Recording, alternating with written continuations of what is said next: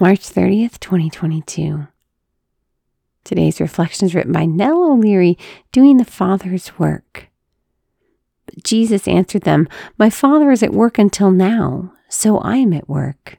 John 5 17. He shoveled half heartedly, flinging his shovel into the snowbank. I'm done, he announced loudly, even cheerfully, before my knuckles rapped on the window so sharply I might have been pounding. Your dad is still out there working. You need to keep going, I hissed loudly.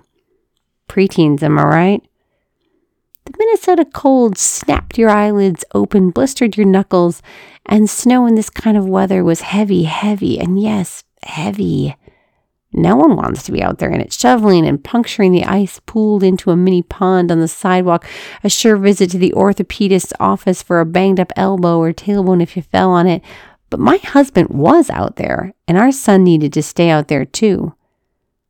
Now, Jesus didn't need the Blessed Mother firmly giving him the look to do his Father's work.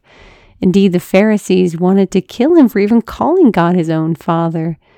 But we know that for all of us, doing the Father's work, whether it's God the Father or helping our earthly dad, can feel like hard work.